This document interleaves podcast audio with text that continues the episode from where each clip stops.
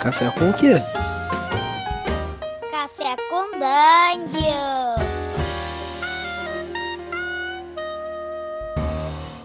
Bom dia, amigos do Regra da Casa. Estamos aqui para mais um Café com Dungeon, na sua manhã com muito RPG. Meu nome é Rafael Balbi e hoje eu não estou bebendo café algum, porque minha canequinha aqui está de cabeça para baixo, com uma vela em cima. E a gente vai falar de Ten Candles hoje. E para isso eu chamei aqui o Diego Taveira, que teve uma experiência recente aí, inclusive filmada, gravada com esse jogo, e vai falar um pouco pra gente, tanto sobre o jogo quanto a experiência dele no canal, no canal Casa Velha RPG. Bem-vindo, Diego. Obrigado, Bob. Bom dia aí para você, bom dia pra galera que tá ouvindo. O que você tá bebendo, meu amigo? Tô bebendo uma Coca-Cola aqui, negra como a escuridão da noite, pois há 10 dias a, a luz se foi. Pô, cara, esse Ten Candles foi um jogo que quando eu fiquei sabendo, minha, minha, cabeça foi lá na, na lua e voltou. É, é, um jogo que tem uma duração de 10 velas, né? Pois é. É até uma coisa meio controversa esse setup que ele usa com, com 10 velas acesas em cima da mesa, né? Muita gente fica tem um impacto já quando, quando vê que sabe que vai ter envolver velas. Primeiro pelo perigo óbvio de botar fogo coisas. É, são 10 velas, né? né? O potencial aí grande. E, e, segundo, porque a gente tem uma associação forte de vela com qualquer coisa que envolva esoterismo, enfim. Não tem uhum. esse impacto. Mas as velas estão ali realmente para marcar tempo. É basicamente só para isso, para definir ali que o jogo vai ter um fim, né? Porque você já começa o jogo sabendo se os personagens vão morrer ele dá um mood do caralho também, né? Você, hum. você jogar com, com, com, essas velas se extinguindo aos poucos dá um, um, Quer dizer, eu não joguei, nunca joguei o Ten Candles, mas vendo as experiências dá, dá, um, dá uma certa. É, sei lá, uma certa desolação, né? Você vê aquela luz se extinguindo aos poucos. Sim, cara. O, acho que tudo se completa. Eu, eu, acho o design do jogo, apesar de ser um jogo bem simples, né? Bem enxuto em regras, bem enxuto em, em tudo que ele se propõe, ele, ele é tudo muito casadinho, sabe? Você tá ali. É um jogo que. Não importando o tipo de setting que você estabelecer, ele se passa na escuridão, né? Onde eles, que são os antagonistas que só vai ser descoberto durante o jogo, eles tem essa força pela escuridão e a fraqueza deles é a luz. Então, a, a, o paralelo é muito, muito direto, né? A quantidade de velas que tem, ou seja, quanto mais luz você tem, mais poder os jogadores têm. Quanto uhum. menos velas, mais poder eles têm. Então, é, é, essa escolha do design ali usando as velas faz você sentir, né, ali na fisicamente, desculpa, fisicamente o, o, que, o, o que a narrativa tá trazendo, né? Isso é muito legal, cara. Uhum. É, o Stephen Dewey é o, é o autor e, cara, ele tem, ele tem um Patreon que, que, vale a pena visitar, o cara faz muitos jogos e tal. Mas qual a proposta que ele trouxe, cara? Como é que, como é que começa o jogo e como é que funciona, como é que a mecânica leva essa, essa experiência? Bom, o jogo começa com os jogadores montando seus cards, que não necessariamente são uma ficha, né? Eles são cards. Esses cards têm características dos personagens que eles vão montando ali na hora. E isso é feito de forma colaborativa. Afinal, o jogo inteiro é colaborativo. Então, o jogo começa com cada um colocando suas características e algumas dessas características você escreve para os jogadores ao seu lado. Né? E você vai trocando essas características. Então, mesmo o seu personagem, ele vai ter alguma coisa criada por outro. Uhum. Alguns dos personagens criam coisas para eles, que são os antagonistas, e eles, no caso é o papel do GM, cria algumas coisas para um dos jogadores, que vai estar à sua, à sua, à sua direita. Né? É, depois de criado isso, à medida que vai sendo criado isso, na verdade, as velas vão acendendo, tem uma, tem uma mecânica certinha, né? Primeiro você escreve os traços, que são as características positivas e negativas, acende três velas. Depois descreve o momento, acende mais três velas, e assim vai até completar dez velas, e aí o jogo começa. Estabelece-se as verdades, que é feito coletivamente, cada um vai dizendo uma verdade até acabar. Uhum. Falando e... sobre justamente sobre, os, sobre quem são eles, Isso. onde é que eles estão, esse tipo de coisa, né? Sim. De repente era legal explicar, né, pra quem tá chegando de paraquedas e não tem a menor ideia do que é o Tenkendo, explicar o, o, a, o mini, mini, mini do que é o lore do jogo, né? Uhum. Que é um, é um horror de sobrevivência, é um drama, né? Ele, ele se propõe a ser um drama, que é parte do princípio que os seus personagens que você tá jogando vão morrer. Então, a, a princípio, isso já é meio desolador, né? Sim. Já não, Quando não é muito estimulante. Já parte desse princípio que você vai ser uma one shot, né, uma sessão só, e os personagens no final vão morrer. É aquela viagem que o que importa realmente é o caminho, não o destino, né? Porque o destino você já sabe qual é, que vai ser os personagens morrendo, mas esse caminho, esses últimos momentos do jogo é que são interessantes. E o lore do jogo é bem simples. Dez dias atrás, a, a luz se foi, o sol não, não acendeu mais, né? O sol não apareceu mais. A energia aos poucos foi, foi colapsando, os satélites pararam de funcionar. E cinco dias atrás eles vieram. A gente não sabe quem são eles, o que são eles, só sabe uma coisa sobre eles. A única fraqueza que eles têm é a luz, que é justamente a coisa mais escassa no mundo no momento. Então, esse é o lore do jogo e vai, né? E vão jogar. É assim que, assim que funciona. Uhum. Então aí a galera começa a definir verdades a partir desse cenáriozinho, né? Sim. O, no final do jogo, no final do livro, aliás, ele tem vários settings, né? Vários. É, que eu, eu usei o termo enredos lá com a, com a galera. Que esses enredos são. é, pequenos textos que você pode ler no começo, que já estabelecem um, um grupo, né? um pacote de verdades, um pacote de fatos ali, e você já parte desse princípio. Uhum. Então, tem diversos, cara. Tem desde umas coisas mais tradicionais, do tipo, ah, apocalipse na cidade, ah, apocalipse numa. Que é, que é o mundo apocalíptico, né? Por mais que sejam só 10 dias que, que acabou a luz, já é aquele cenário meio que de confusão, de, de- de que eles estão aí, tem que estar à espreita. Uhum. E tem um que você pode jogar, você joga só com cachorros. Tem um que os jogadores são interpretam crianças. Tem um que você tá Caralho. no, es- tem um que você tá no espaço. Enfim, tem, tem diversos assim que você pode partir do princípio. E a gente, quando gravou, como foi a primeira experiência realmente de todo mundo ali com Tenkendos, eu escolhi o mais tradicional possível. Uhum. A galera começa no laboratório, no meio da cidade, que estava sendo usado como um bunker. Pra poder né, a gente ir sentindo, né? Nos É, começa próximos- pelo trivial, depois você vai, você vai, vai pegando outros, né? É, verdade. Vai vendo, vai sentindo mais confiança, né? A gente já tinha que se preocupar com, com a gravação, ó. com o sistema que não tava na agulha, né? Então vamos, vamos devagar. É, cara, e, e- mecanicamente como é que acontece o jogo? Tem essa coisa de essa coisa de dos personagens irem morrendo, o, de você ver quem que vai sobrar. Como, como é que funciona mecanicamente esse jogo? E se, tipo se, se, se esse tipo de jogo ele acaba ele acaba tendo um sei lá um- uma experiência tão forte que a galera fica fica imersa nessa nessa mecânica, né? O, o sistema usa as velas como. quase como uma ampulheta ali do jogo, realmente, né? É, existe uma pool de dados que é comunal, né? Ela é comum a todos os jogadores ali. Todos eles rolam a mesma quantidade de dados. E o sistema de rolagem de sucessos, ele, ele lembra um pouco para quem já para quem já jogou algum desses de tentar entender, Shotgun Diaries do, do John Wick, né? Que Uhum. é aquele esquema que você só tem sucesso quando tira seis. É, um pouco também o, o Mutant, né? Essa mecânica desses jogos da, da pegada do Mutant ali, que você só tem sucesso quando tira, quando tira seis, né? No, Sim. no dado e tal. É mais ou menos isso. Você rola D6 e, e vai vendo. No jogo é o seguinte: você tem na sua pool de dados inicial é, o número de dados igual ao número de velas acesas no momento. É o que você pode rolar. Então no começo do jogo é tranquilidade. Você vai rolar 10 dados e tem que tirar pelo menos um. Umzinho, número 6, entre esses dados. Uhum.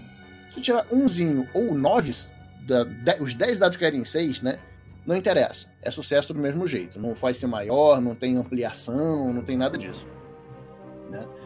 E se você tira resultados 1 nesses dados, você elimina esses dados que caíram 1 durante a cena. Então, tentando ser mais sucinto, dando um exemplo. Primeira rolagem do jogo, você, Balbi, vai fazer um, um vai abrir uma porta, né? Isso claramente era um conflito que você precisava usar força e tudo mais. Você, quando foi abrir essa porta, o narrador pede para você rolar o conflito. Você tem 10 dados, a primeira rolagem do jogo. Você rola esses 10 dados e tira ali 3 6, mais que suficiente, mas tirou ali 3 uns também. O que, que acontece? Você passou, teria passado se fosse um só, mas passou com 3. Mas você. A próxima pessoa que for rolar ainda nessa cena, ela vai rolar só 7 dados. Porque aqueles 3 uns que você tirou saem do jogo. Eles saem momentaneamente do jogo, são reservados. Naquela Agora, rodada, né? Naquela rodada. Então tá todo mundo ali só com 7 dados. Aí o próximo vai e tira dois uns nesse, nessa parada aí, mas passa no teste. O outro só vai rolar 5 dados. Vai ficando mais difícil e chegando mais perto do, da cena fechar. A primeiro momento que algum, algum dos jogadores falha num teste, a cena fecha e apaga uma vela. Quando começar a próxima cena, vão partir de nove dados, né? Nove velas acesas, nove dados. E a coisa vai seguindo assim, perdendo dados e perdendo velas, até não ter nenhuma vela e, enfim, ter a última cena onde os personagens morrem. Esse tem que ter um certo cuidado para que, conforme os dados forem se extinguindo na cena, você vai dando um fechamento para ela. Né? Isso. E assim, uh, os jogadores não têm fichas, ele tem aqueles cards. E esses cards, eles têm efeitos que eles podem utilizar. Por exemplo, os traços, né, os, os traces, é, você tem ali o que seria um traço positivo um traço negativo. Você passando num. É, fazendo o seu teste ali, você tem como usar o seu traço. Por exemplo, você é corajoso. Um traço que você tem ele positivo, você é corajoso. E você explica que, por mais que você estivesse ouvindo barulhos estranhos lá fora, ainda naquele exemplo de você tentando abrir a porta, né? Por mais que você estivesse ouvindo aqueles barulhos estranhos lá fora, você foi mesmo assim porque você sabia que isso era essencial para que o grupo conseguisse sair de onde ele estava e passar para um, um, novo ponto e tudo mais. Então você conseguiu inserir esse corajoso ali né, na, na cena.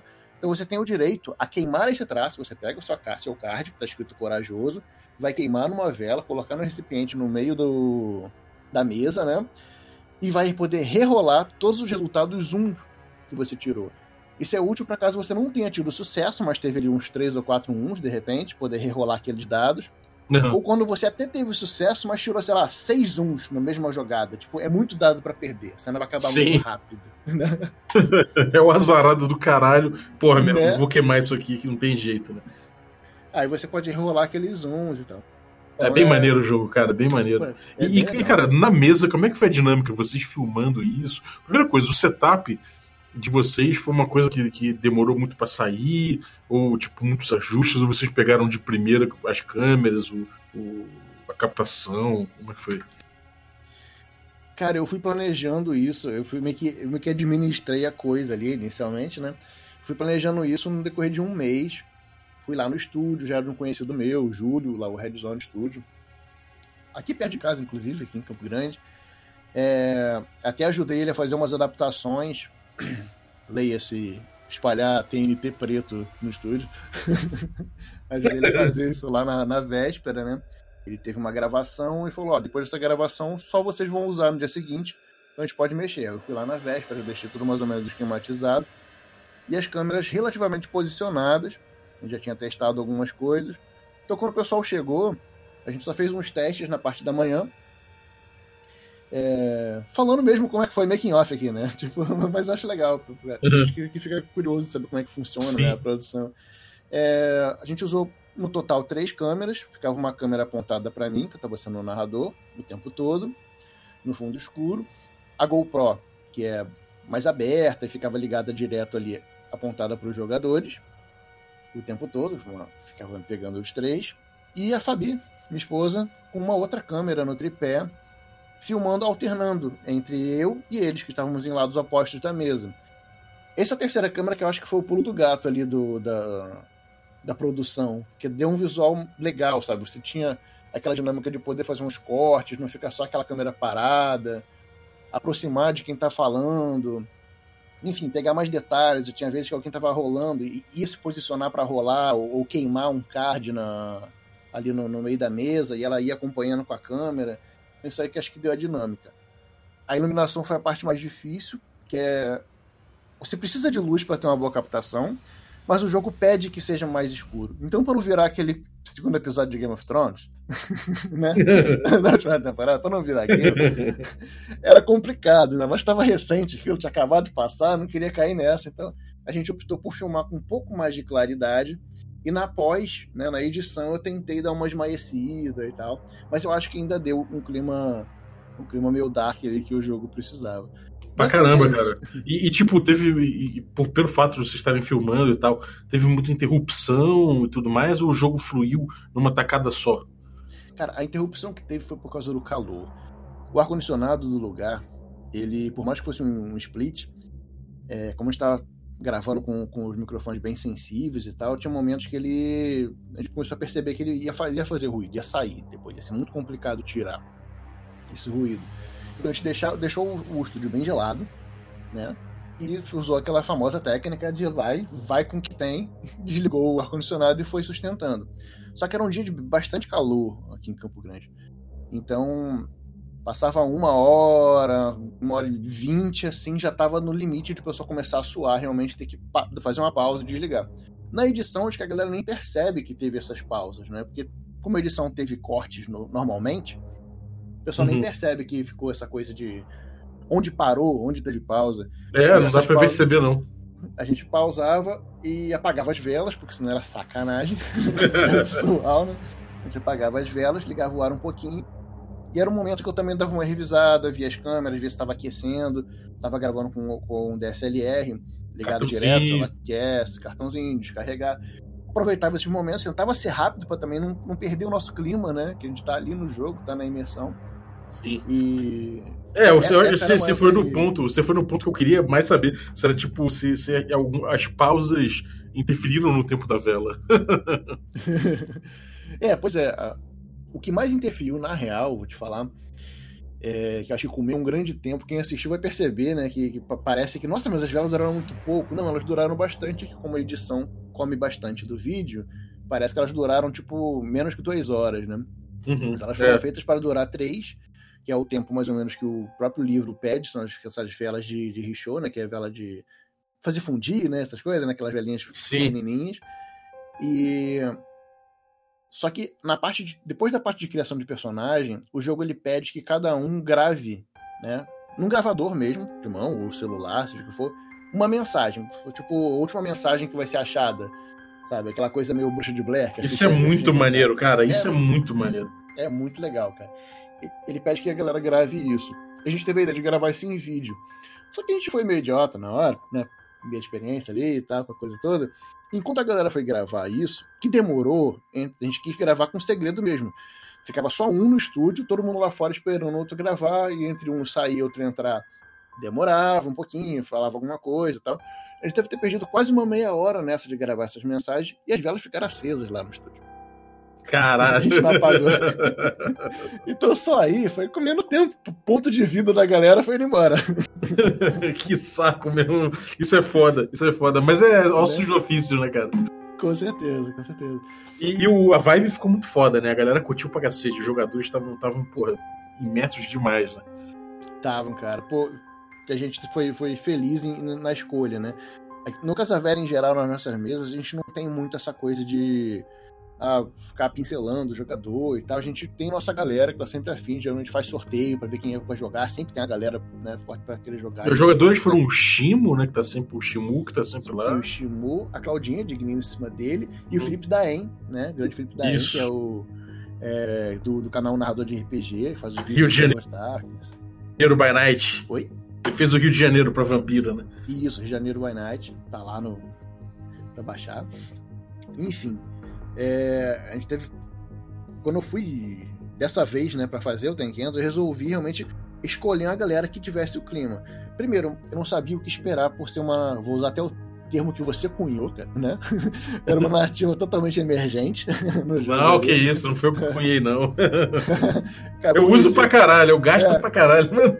Pra, pra, mim já é assim, não tem aquela história, depois que você usa uma palavra três vezes, ela é sua, né? Ela é sua, né? Mesmo que você. Agora a expressão é sua, então. É... Tinha que ser uma galera que tivesse estômago para, sei lá, o que pudesse aparecer, né? A gente não sabia como é que podia ser. Não queria ter que ter uma preocupação muito grande com a galera que tivesse muita fobia ou qualquer coisa do tipo, fosse muito sensível. Pelo Uhum. menos nessa primeira experiência, depois a gente vai se acertando mais, vai ficando mais tranquilo, é, pode pulverizar mais. E uma galera que, né, gostasse de interpretar, emergir, e não se importasse que o personagem sofresse ou morresse, sei lá o que acontecesse, porque pelo bem da história, seguir, né? Uhum. Então, cheguei ali pro de início, Shimon e a Claudinha foram os primeiros que eu comentei, já falou, ah, eu tô dentro, vambora. E eu sabia que ia ser bom. E curiosidade, quem ia jogar essa. Não ia ser o Felipe Daim, inicialmente, ia ser o Márcio, seu amigo Márcio do PNP, Ah, é, o Márcio Moreira. Márcio Moreira. do- Olha eu só. falei com ele, ele tinha topado, só que no dia que a gente ia gravar, acabou que ele não ia poder, e aí ficou, ficou complicado. Aí logo na sequência eu falei com, com o Felipe, que também foi uma excelente escolha, e ele topou, falou, não, vambora, gostei da temática. Eu sei que ele é fãzão de Wraith, também curte as Uhum. paradas de Mundo das Trevas, eu falei, pô, isso aí não tem erro, e, e foi ótimo. Inclusive foi a primeira vez que eu joguei com, com o Felipe, mas a experiência foi, foi sensacional. É legal. É é uma coisa um pouco delicada porque o jogo, o jogo de certa forma, ele te coloca, coloca uma certa rota de colisão com, os- com as outras pessoas. Né? É um jogo muito intenso, decisões são muito importantes e você tá ali brincando não só com o seu tempo, mas com o tempo dos outros. E, e é um tempo que leva à morte, né? Então, é, ele é um jogo tenso, né? Uma coisa que, se você não conhece minimamente a galera que você vai chamar, é um pouco arriscado, né? Sim. E por ser narrativa compartilhada, pra quem já jogou Blood and Honor e coisas assim, né, sabe que quando você passa no teste, você não fala, ah, eu tava testando pra, pra pular esse muro. Tá, pulei. Não, você vai falar, você vai pular o muro, vai dizer, você que vai dizer o que, que tem atrás do muro, se é legal, se não é, se deu problema, se os outros conseguiram pular também. Então, é o que você falou, pode ser que um fale, ah, eu, eu consegui, vamos dar o exemplo do Felipe, do Felipe Daim. Eu consegui e o personagem da Claudinha também conseguiu, mas o personagem do Shimu não conseguiu pular o muro. Ele poderia falar isso mesmo passando no teste, porque a narrativa é dele, naquele momento ele que tá narrando, ele não precisa, nem tudo são flores, ele não precisa entregar, entregar só flores. Ele Sim. pode entregar espinhos, né? E isso é legal, é, é legal ter uma galera que tá disposta a isso, e eu fiquei impressionado como isso aconteceu. A galera foi com esse espírito de, não, vamos, vamos fazer a coisa ser sempre agridoce, né? A gente consegue, porém, acontece algo e tal. Isso, é- isso é muito legal. É, nesse tipo de jogo, a ideia do. Existe a ideia do desafio, claro, mas é uma ideia que é, um, que é você fazer o melhor daquele desafio em termos de história mesmo, né? Então, você Sim. pensa nos os jogadores com essa noção também é importante. Você botar um cara que tá ali só pra, só pra superar o desafio, que nem numa dungeon, não é bem a história. Você tá, É. não é bem a proposta. Não é a proposta, né? Porra, maravilha, cara. Perfeito. É, eu, acho, eu, eu queria, eu queria ouvir exatamente esse tipo de coisa, porque, cara, me encorajou ainda mais pra eu jogar o Tenkemos. Eu vou fazer uma experiência qualquer hora. Muito legal, o, jogo é, cara. o jogo é Legal. sensacional. Eu quero jogar de novo, quero jogar informalmente, né? Jogar na, a, a brinca né? com, a, com a galera, porque Só de brinks. só de brinks. Eu imagino que a experiência deve ser outra. Você não tem aquelas preocupações ali de gravação. Sim. E recomendo, cara, porque é, é bem de boa. Só falta, só falta vir pra cá, só falta vir pro Brasil, porque ainda tá só É. na gringa, mas tem a barre... acaba tendo a barreira da língua. Né?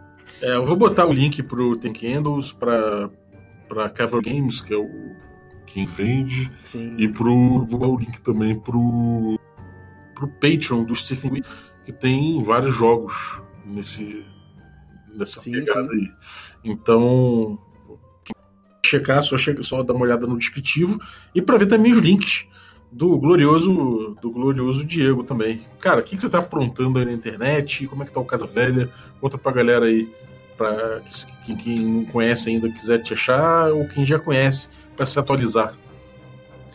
Cara, o Casa Velha RPG é um. A gente tem um, hoje em dia só faz lives pelo YouTube, né? A gente tava, tinha o, o Twitch, mas a gente parou de fazer live lá por motivos técnicos, ficou mais fácil focar só no YouTube, então hoje é só youtube.com/barra Casa Velha RPG.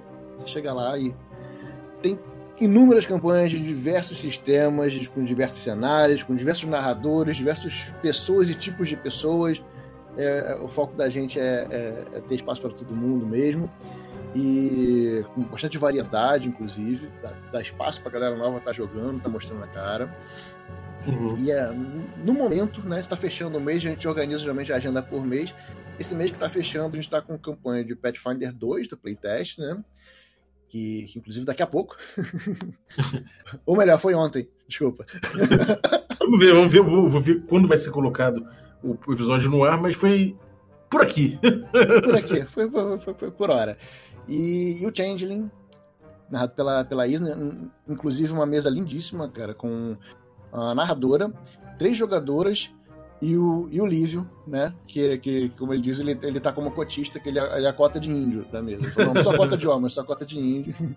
o Lívio Tupinambá. Gente finíssima. E, e agora, próximo mês, vai ter. A gente vai começar com, com campanhas novas. Teremos Bandeira do Elefante da Arara. Olha! Tá narrando. É. E, e Lobisomem Apocalipse. Então, Shimu, né? Shimuzão, com certeza, Shimu, viando de lobisomem aí no cenário que vai estar rolando um cenário que a gente tem lá do canal, que é o cenário de Gotham, que tem várias campanhas que já se passaram ali, elas vão se completando. Então, basicamente é isso. Né? Se você for lá no YouTube, ou no nosso site, né? casavelrpg.com.br, e lá tem link para tudo. Maravilha, cara. Muito obrigado aí por trazer o Tenqueiros pra galera, falar do teu canal. É, acompanhe mesmo, porque tem muito jogo lá, cara, para todo, todos os gostos. Então, só chegar e acompanhar a Casa Velha. Mais fácil agora, é só chegar no YouTube. e, é. e, e, é isso aí. E, bom, você que, que ficou aí ouvindo a gente até agora, eu vou, eu vou fazer aqui um, um jabazito espontâneo aqui do Eduardo Spor nosso parceiro, já veio várias vezes aqui no, no, podcast, sempre trazendo conteúdo de primeira. E agora, primeiro de agosto, começou a campanha do financiamento coletivo do box de colecionador da, da tetralogia angélica, ou seja, dos romances que ele, que ele tem, que todo mundo já conhece aí. Então, cara, vale muito a pena dar uma conferida. É, você, vou botar o, o, o, link na descrição aqui também.